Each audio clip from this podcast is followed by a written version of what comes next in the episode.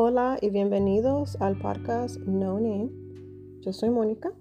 Vamos a hacer nuestro devocionario diario del libro Descansa en la presencia de Dios.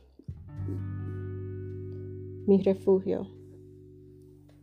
Desde los cofines de la tierra te invoco, pues mi corazón desfallece. Llévame a una roca donde esté yo a salvo, porque tú eres mi refugio, mi baluarte contra el enemigo. Salmo 61, versos 2 al 3. Cuando las heridas emocionales que tanto tiempo llevaban enterradas vuelven a resurgir, pasan de ser cicatrices del pasado a convertirse en enormes y cadentes llagas nuevas abiertas en carne viva. Ninguna venda terrenal puede sanar por completo este dolor. Necesitamos el toque de Dios, el bálsamo de su ternura en nosotros. Duele, pero Él es nuestro escondite seguro, un refugio cuando tenemos demasiado miedo de pasar por todo este dolor.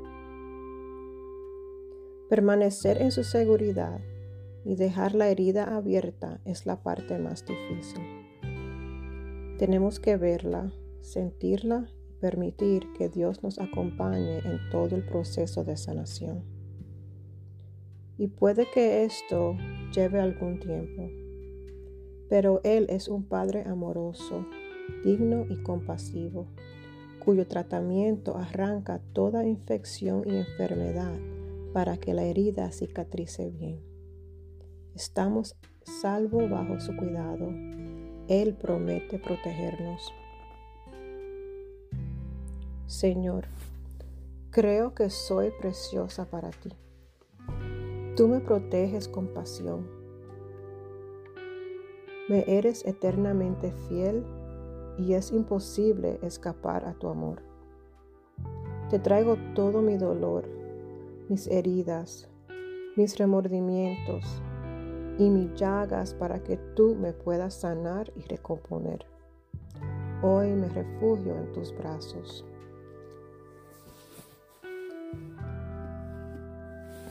Qué bonitas palabras. Muchas veces nosotros preferimos enterrar o tratar de enterrar ese el dolor que tenemos, el dolor que sentimos Tratamos de, enterrarnos muy dentro de nuestro corazón, de nuestro corazón. Pero ¿qué pasa? Aunque nosotros pensemos que lo estamos escondiendo, ese dolor sale ya sea en la manera que nos comportamos, en las maneras que respondemos muchas veces.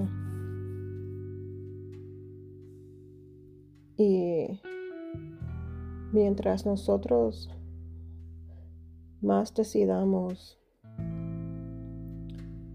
apoyarnos en Dios, poquito a poquito vemos el cambio entre nosotros mismos.